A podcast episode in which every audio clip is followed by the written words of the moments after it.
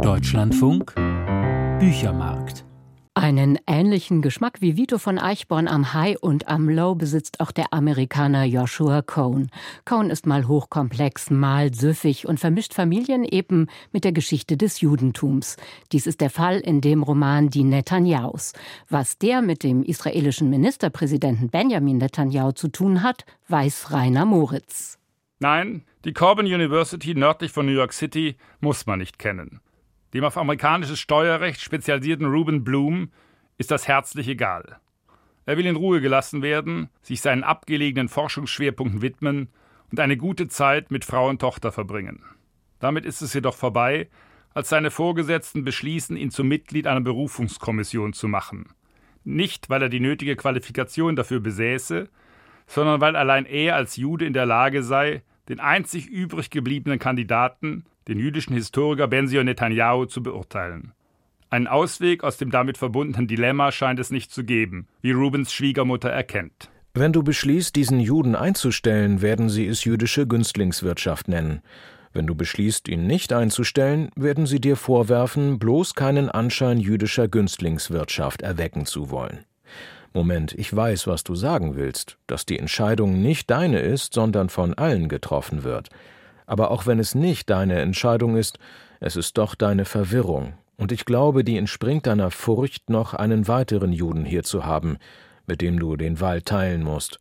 Joshua Cohen, dessen Fabulierlust nicht zu Unrecht mit der Philip Ross verglichen wird, macht aus dieser historisch aufgeladenen Konstellation einen satirischen Campusroman, der so tut, als würde er das Album einer sehr realen, berühmten jüdischen Familie aufschlagen.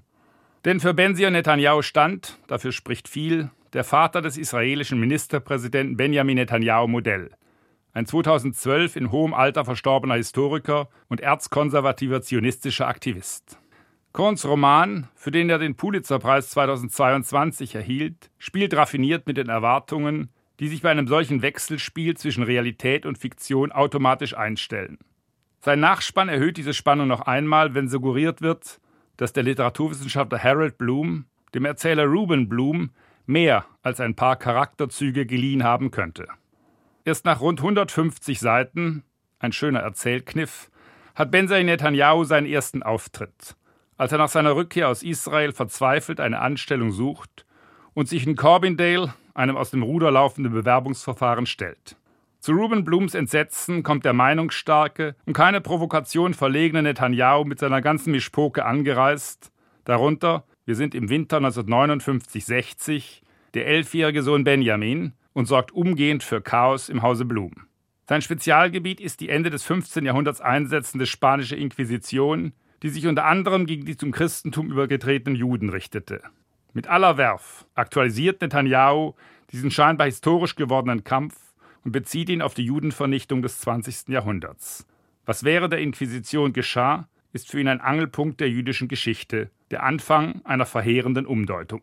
Die spanische Inquisition, so behauptete er, führte als erste den Gedanken ein, dass eine Person sich im Wesen nicht verändern oder verändert werden könne, sondern tatsächlich durch körperliche Faktoren definiert und bestimmt werde, durch die Grade, die sie von jenem Zustand vor dem Sündenfall oder einfach nur vor der Vermischung entfernt sei, den die Spanier Limpieza de Sangre nannten, Blutreinheit. Indem sie diese Idee verkündete, wurde die spanische Inquisition zur ersten Institution in der Weltgeschichte, die das Judentum in erster Linie als Rasse behandelte, als Bluteigenschaft und vererbbares Merkmal, das nicht verloren oder abgelegt werden konnte. Sie schuf den Präzedenzfall für in der Folge so zahlreiche und berüchtigte völkermordende und quasi völkermordende Regime, sagte er, dass ich sie nicht zu nennen brauche. Und dann nannte er sie Nazi-Deutschland, die Sowjetunion und die arabische Oma. Wer Jude ist, bleibt immer Jude, selbst wenn er zum Christentum übertritt. Und wer wie Ruben Bloom, wie viele amerikanische Juden um jeden Preis versucht, sich zu assimilieren, wird damit kein Glück haben und, so Netanyahus Prophezeiung, der Verfolgung nicht entgehen. Hoffnung allein schaffe der neu gegründete Staat Israel, mit ihm endlich könne die wahre Geschichte des jüdischen Volks beginnen.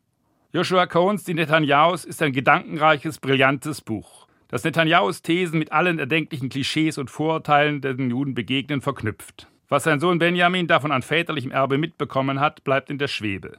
Dass daraus kein sich in historischen Abschweifungen und Reflexionen ergehender Roman wird, verdankt sich Cohns ausgeprägter Neigung zum Slapstick. Joshua Cohn, die Netanyahus von Rainer Moritz vorgestellt, übersetzt von Ingo Herzke bei Schöffling 288 Seiten 25 Euro.